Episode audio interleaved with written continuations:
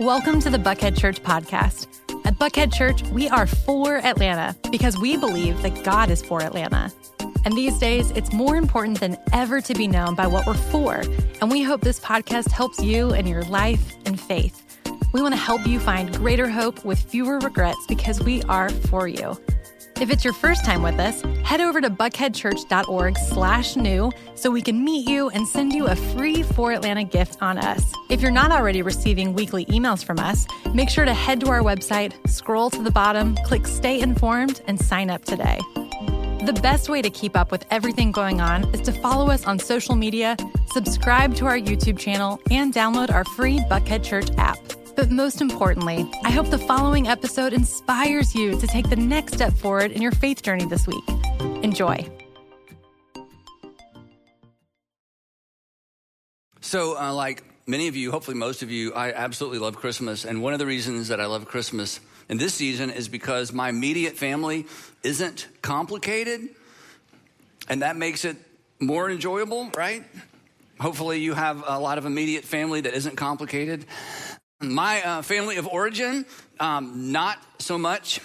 Um, in fact, I, I counted it up. I don't know if I got this exactly right. For but, and, and this is such a, a downer, but it, it helps me. So anyway, so for about tw- I think twenty years, for about twenty years, the four of us were never together on Christmas.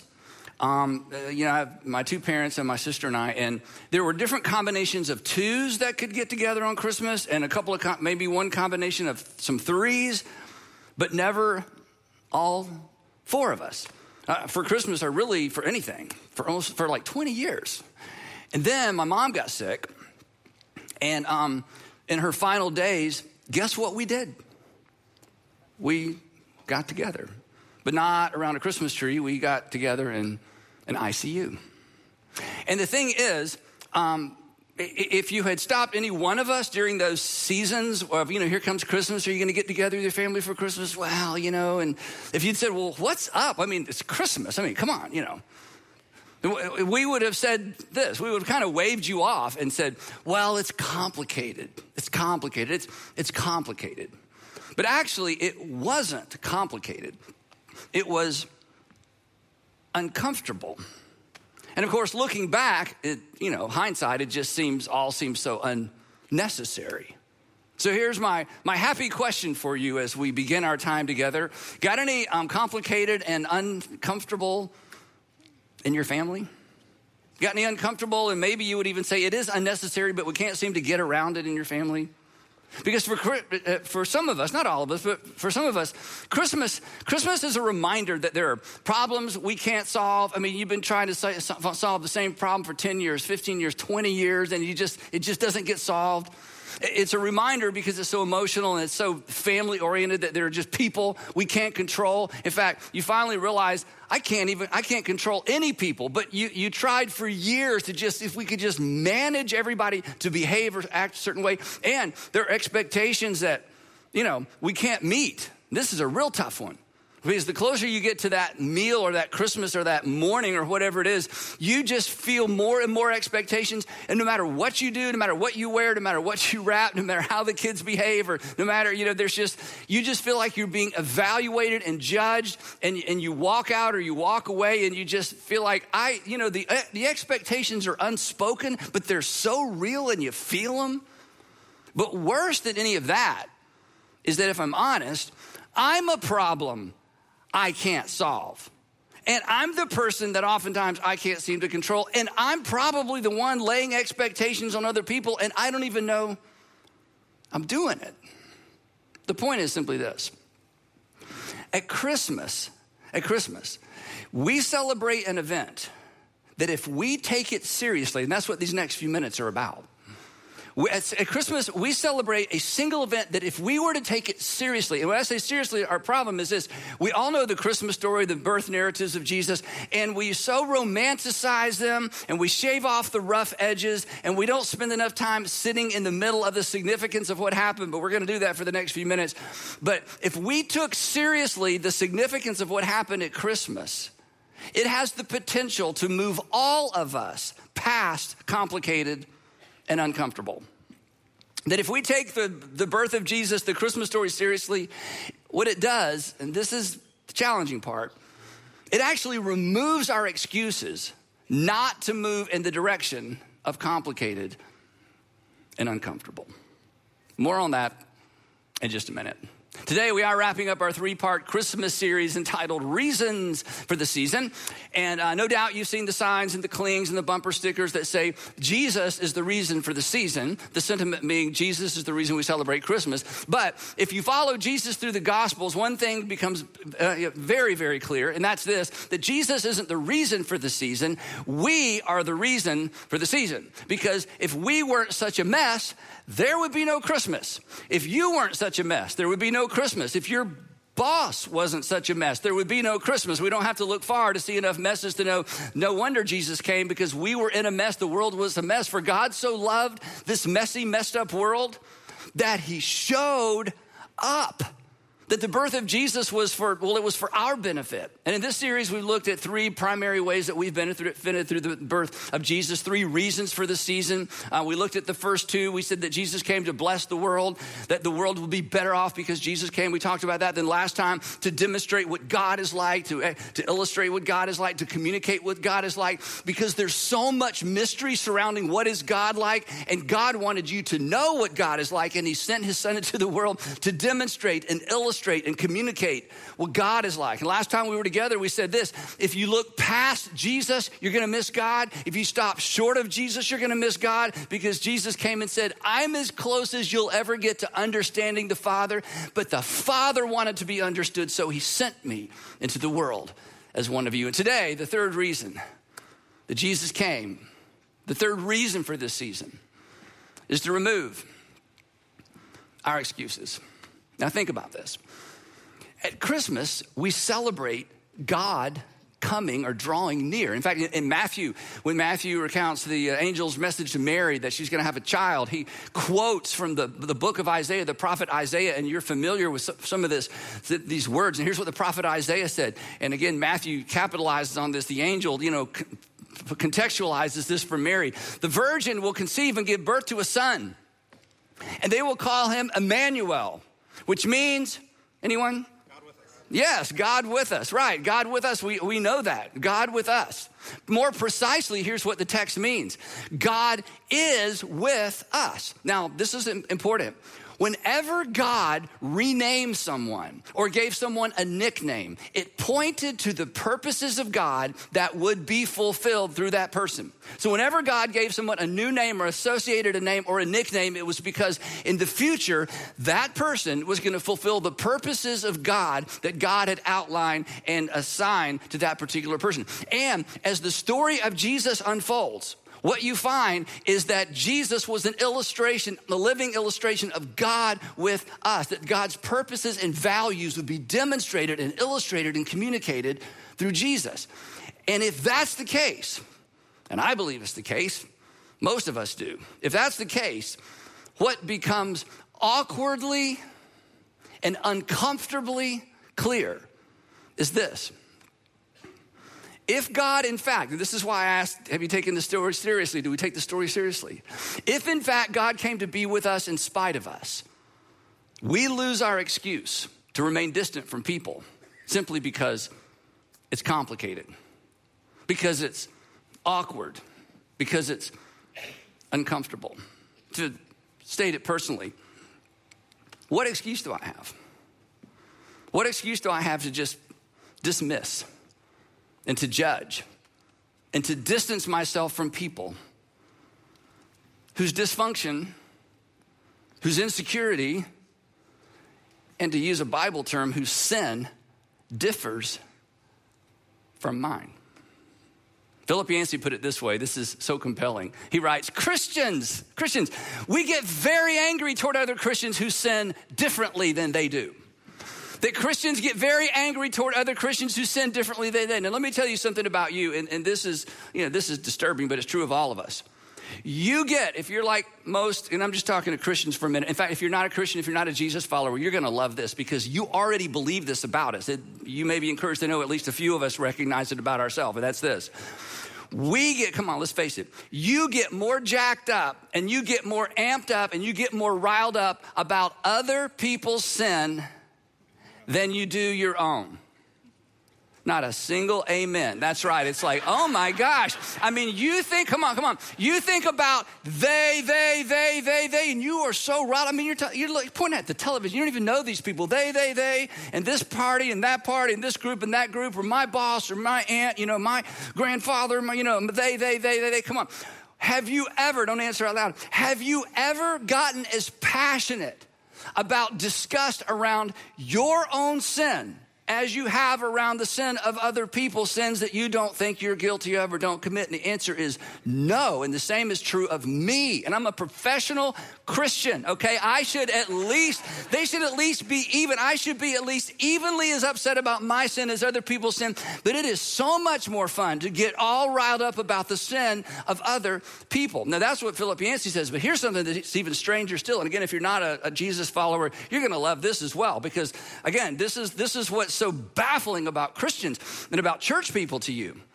We get angry, we get angry at non-Christians whose sin differs than our sin, but they never even subscribe to our definition of sin to begin with. And we're absolutely sure they are wrong and they shouldn't, they're wrong and they shouldn't, and they look at you and they look at me like, wait a minute, I don't subscribe to your worldview. I don't see the world the way that you do. How dare you judge me and tell me that I'm awful or bad or a sinner when we don't even see the world the same way, but we all go there. That's always the temptation. Emmanuel, God with us to remove our excuses from us. I mean, think about this. Again, you don't even have to be a, a church person to know this. I mean, Jesus is famous for this. Jesus' most, I don't know, caustic, stringent criticism would be reserved for the self-righteous. That Jesus had no patient with, patience with self-righteous people. He had all kind of patience with sinners, especially people who recognize, oh my goodness, I fall short, I need forgiveness, I need mercy. I mean, he was all about that. But the group of people, and in the first century, the ones he dealt with were all men. The self-righteous men that he interfaced with, he had no patience with them. It's like, seriously, you can get so amped up about other people's sin, but you can't see your own heart and won't acknowledge what's going on inside of you? His most, his again, his criticism was reserved for the self-righteous because he knew the self-righteous lack self-awareness. Now, here's where this interfaces and intersects with your life and with my life. The birth of Jesus, the fact that God came to dwell with us should make all of us painfully, and I know we don't like this word, but I'll use it anyway, painful, painfully, shamefully, humbly self-aware. We should all wake up every single day and be amazingly self-aware of the fact that we have so much in common, even with the people we dislike and we don't think are anything like us. That we should be overwhelmingly self-aware of the fact that we all need the same things. We all desire the same things. And we all fear the same things. That there is no room for self-righteousness. And the self-righteousness that's in us is a reflection of a lack of self-awareness of what's going on around us. Awareness that, in fact, the reasons, the reasons I decide not to move in that direction because it's uncomfortable, the reasons I decide not to move toward him or her because, you know, I, it just, it's a little bit awkward. The reasons aren't really reasons. Because at Christmas, all those reasons get ripped out from underneath us. They're not reasons, they're excuses. They're paper walls. Paper walls that wall us in and wall other people out. Because the truth is, again, if I can be personal for a minute, the more aware I am of God's grace and mercy toward me, and isn't that what Christmas is about?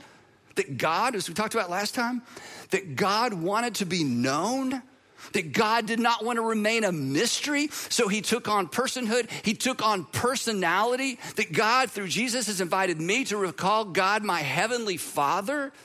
That the more aware I am of God's grace and mercy towards me, I should be more inclined to extend grace and mercy to you.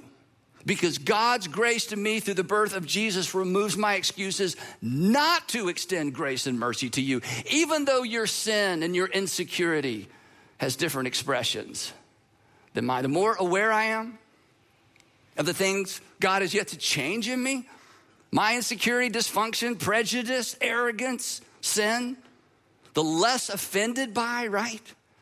And uncomfortable I should be with what God has yet to change in you. And when it surfaces in me why I can't move in that direction because it's uncomfortable and because it's complicated, isn't that the moment that I'm to remember the birth of Jesus, who came to be with us in spite of us? Christmas shatters our excuses for avoiding complicated and uncomfortable.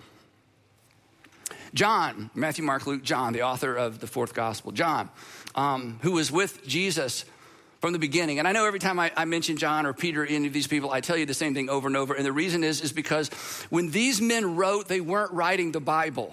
These men were documenting their experiences. These were real people.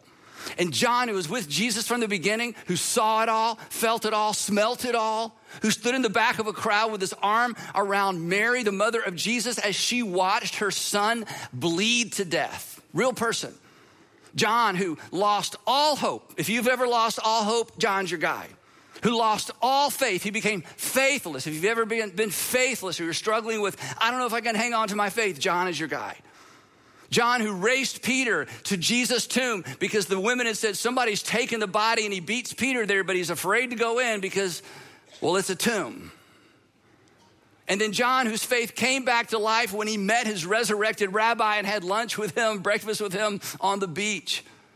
And then he goes on to become an old man. He survives Vespasian's march through Galilee, destroying the Jews all the way to the city of Jerusalem. He survived Titus, and he placed siege walls all around the city and starved the city, burned the temple down. He finds out that Peter has been executed. Paul has been executed. He's an old man. He's experienced all of this. And in spite of, we can't even begin to imagine, unimaginable horror. It was John.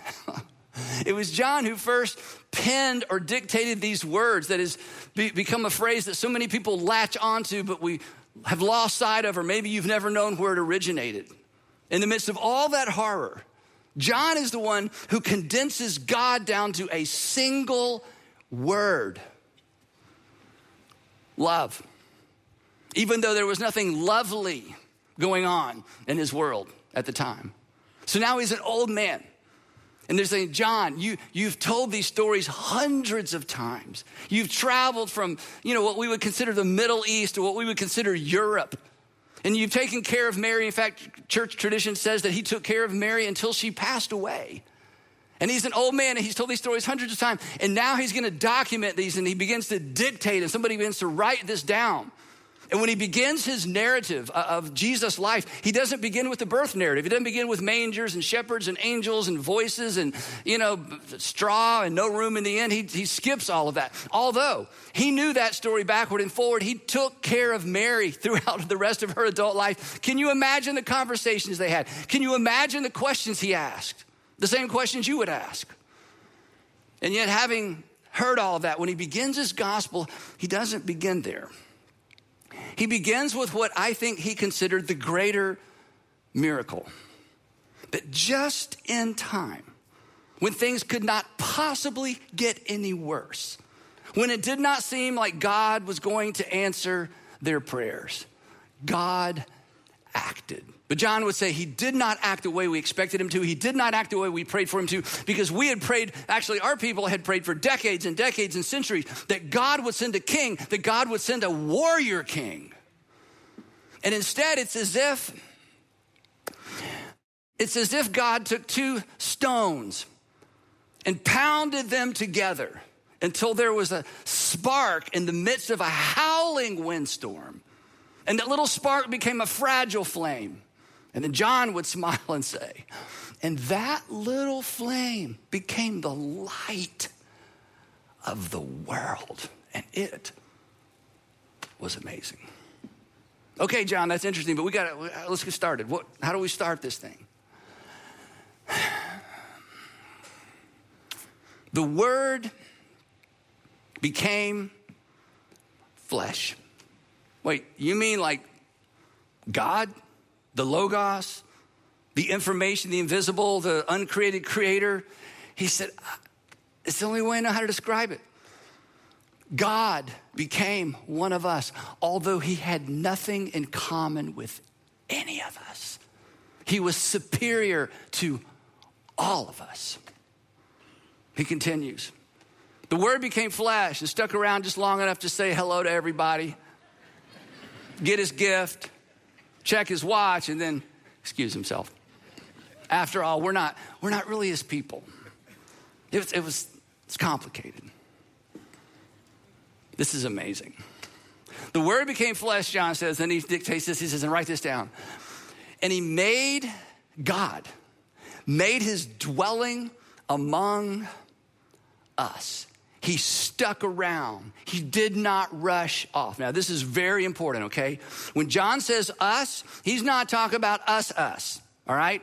He's talking about his guys, his friends. He's talking about Peter and James and Andrew. He's talking about the women that traveled with him. He's talking about something that happened in history. This is, come on, this isn't figurative. This isn't, and God is among us. John, John's like, no, I'm not talking about that. I'm talking about like, he was like literally with us. He lived with us. He traveled with us. He got bruises with us. He got calluses with us. He rode with us. He fished with us. He camped with us. He smelled like smoke like the rest of us did after a night sitting by a fire. We, he dressed with us. He laughed with us. He wept with us.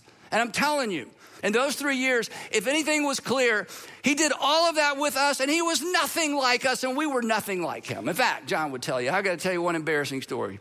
At the very end, John would tell you, we're on our way to Jerusalem. We did not wanna go to Jerusalem. It was not gonna end well. He kept telling us it's not gonna end well, and we're like, well, then why are we going? And not only are we going to Jerusalem, he decides to take the direct route and go through Samaria. And we're like, this never goes well either. Why are we going through Samaria? But he was in, it was the only time we ever saw Jesus in a hurry. Really, he was just like this. He had this, he was on his way to Jerusalem. And so as it turns out, we got to spend the night in Samaria. And we're like, no.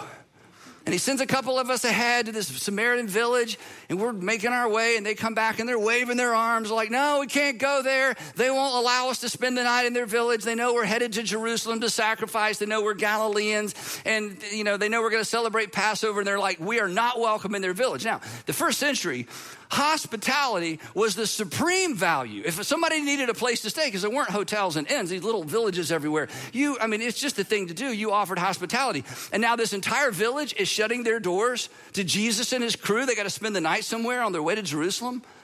And John, if he, if he told us this story, he would say, this is embarrassing, but my brother James and I went to Jesus and said, all right, if that's the way they're going to treat us, would you like for us to call down fire from heaven and incinerate every man, woman, and child in that village? Because we'll do that. John's like, I know. But that's just who we were. That's just how we thought. That's how we'd always thought. And Jesus rebuked us. And then we get to Jerusalem, and a few days later, we discover that he had come here to die for the sins of the Samaritans who would not offer him hospitality. I'm telling you, he was nothing like us, and we were nothing like him. And it was amazing. There was no space, there was no privacy, there was no distance. God came that near.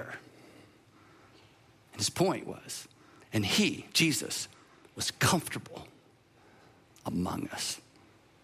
People who were nothing like Jesus liked Jesus. And when I read this, when I consider this, I want to be more like that. And I'll confess something to you, and I don't want this to leave the room, okay? But I'll tell you this. I'm not comfortable around everybody. There are groups of people I'm just not comfortable around. There are environments I'm just, I'm not comfortable in those environments. Now, I, I, I know what to say. I'm an adult. I know how to act. I know how to smile. I know how to get through it. But I can't wait to leave. And I hate that in me. And I ask myself the question, what's wrong with you? Why can't you just relax? Why can't you just be comfortable? What is wrong with you? And the story of Christmas, if I take it seriously, and the story of Christmas, if you take it seriously, should surface that in all of us. And we ask that question, what is it in me? What makes me think I'm better than? What, what makes me think there's distance between? What, what makes me un, un, you know, lose sight of the fact that I have far more in common with every single human being I ever meet than not? And Christmas forces me to address that because Jesus wasn't like that. And he invites me to follow. He invites me to follow into uncomfortable, complicated, awkward. And if you're a Jesus follower, or you're trying to be, or you claim to be, he invites you to do the same. And we think about it this way. If perfection didn't keep its distance, if perfection didn't keep its distance, who am I? And who are you to refuse to draw near? Now, John gives us a clue as to why Jesus did this. The, this is one of my favorite statements in the whole Bible. I think it's so rich, I don't even understand it. I just think it, it's amazing. Again, I, you, you wonder, you know, it's all, you know, who wrote the Bible? Th- these statements are so brilliant. Here's what he says. We, now remember, he's not talking about us we. This isn't we we, this is he we. He had different we, okay? Just think, don't think about that too long. Anyway, he says, here's what he says. Here's what he says. We, talking about him and the guys and the women who travel with Jesus, we have seen, not like, you know, in the sky, no, like up close and personal, we've seen his glory. We were eyewitnesses. The glory, here's, here he goes, the glory of the one and only Son who came from the Father. And John would say, I know, I know, I know. How in the world can God have a son? How God can God have an only one and only son? John would say, look, don't ask me to explain this. I'm just trying to put into words this amazing thing we experienced firsthand for three or three and a half years. In the beginning, we weren't sure either. He made these audacious claims. He would claim to have the power to forgive sin. And we're like, oh, don't say that. You can't forgive sin. Only God can forgive sin. And then he raises a kid up who's never walked before. I'm like, well, only God could do that too. So over time, we began to be, began to dawn on us. This might be, this might be God in a body. God might actually literally have come to earth to dwell with us. What if that's true? Then all my excuses go away. But we were convinced. And if he, in fact, reflected the Father, that's good news. Because if the Father is anything like the Son, and if the Son is anything like the Father, that's really good news because of this next great, this next statement. This is the statement I love. He says, who came from the Father full of grace and truth. Now, let me tell you where we get this wrong. Not the balance of. That's what we do. I don't know, not too much grace, not too much truth. You know, we got the truth church. They just judge everybody. The grace church. You just do anything you want, honey. God loves you, okay? And, and, and John's going, no, no, no, don't, don't go to those ditches. Jesus wasn't the balance of. He wasn't even a mix. He was full on grace and full on truth. He never dumbed down the truth. He never dialed back the grace. It was amazing. And John would tell us, not only was it amazing, it took all of our excuses away. And the next thing I know, after the resurrection, I find myself in circles with men I would never even speak to before this. Gentiles, women, rich, poor, slaves, people who used to be slaves, people who bought their way out of slavery, people who sold themselves into slavery.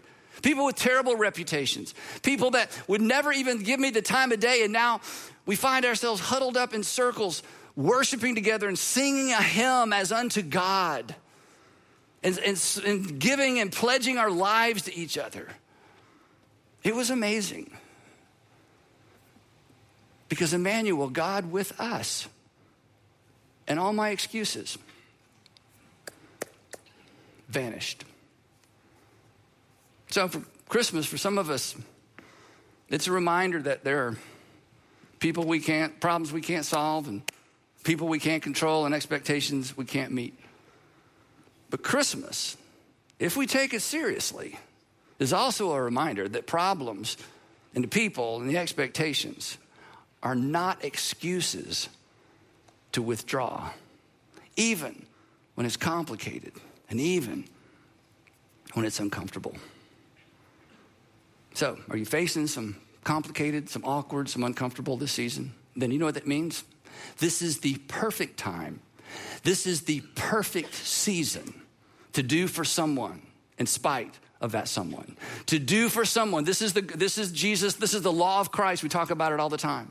To do for someone what God through Christ has done for you. And the more uncomfortable, the better.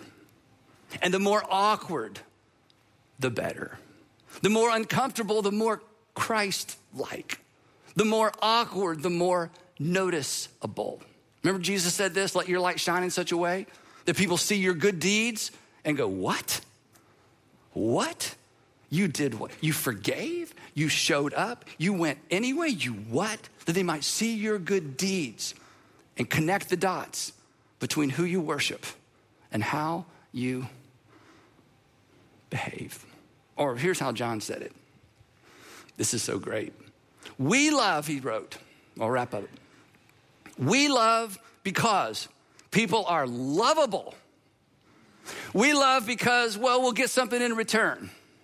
We love because, well, it's just a nice thing to do. This is the differentiator. In fact, look up here a second. If you're not a Christian or not a Jesus follower, this is where we have failed you. Th- this might have made all the difference. If you had a bad church experience, this was the issue. We love because he first loved us. John would say, it was amazing. He took away all of our excuses. This is how God showed, he goes on, this is how God showed his love among us, Christmas. This is how God showed his love among us, Christmas, not simply the cross. This is how God show and tell his love for us. He sent his one and only son into the world that we might live through him. Dear friends, he says, dear friends, since God so loved us,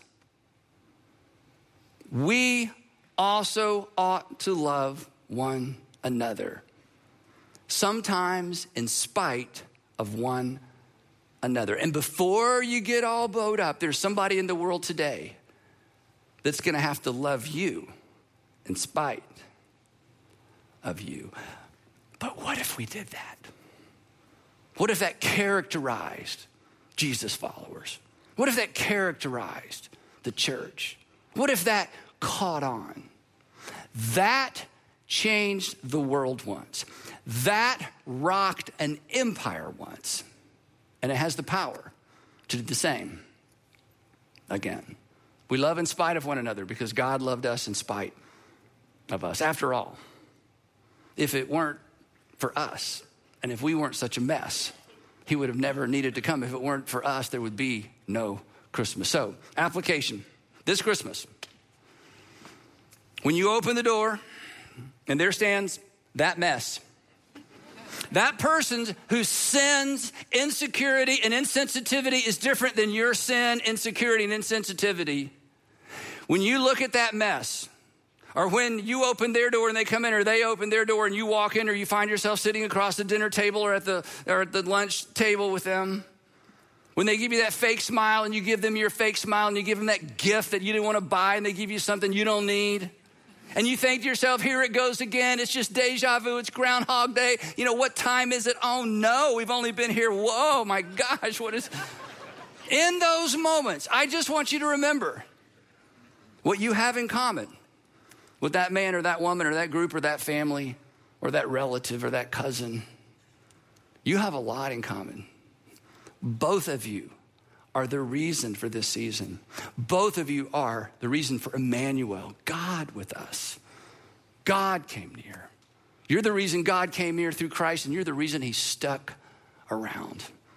And if you're a Jesus follower, you're so glad he did. For God so loved the messy, messed up world that he showed up as one of us and lived among us and took away all of our excuses to do anything less for the people around us. And that doesn't mean there's going to be a bow on it. It just means you have taken the challenge to follow Jesus into the uncomfortable, the awkward, and the complicated, just like he did for you. Let's pray. Heavenly Father, it's a lot easier to stand up here and talk about it than to walk out of here and do it. But it's what you've called us to do. To give us eyes to see, give us ears to hear, give us the courage to act. Father, for the man or woman who really, really, really hated this message, give them the courage not to do something I asked them to do or something they heard in a sermon, but to respond to the opportunity to show up, show up again, show up with a smile. So give us wisdom, Father. I know there are dangerous situations we should stay out of. There are unhealthy relationships we have no business getting back into. But Father, for those of us who've just used the excuse of complicated, when actually it's just uncomfortable, give us the wisdom to know what to do, the courage to do it. And Father, would you just raise up a generation of Jesus followers who understands this and does this. And maybe we see the world change once again. In Jesus' name we pray. Amen.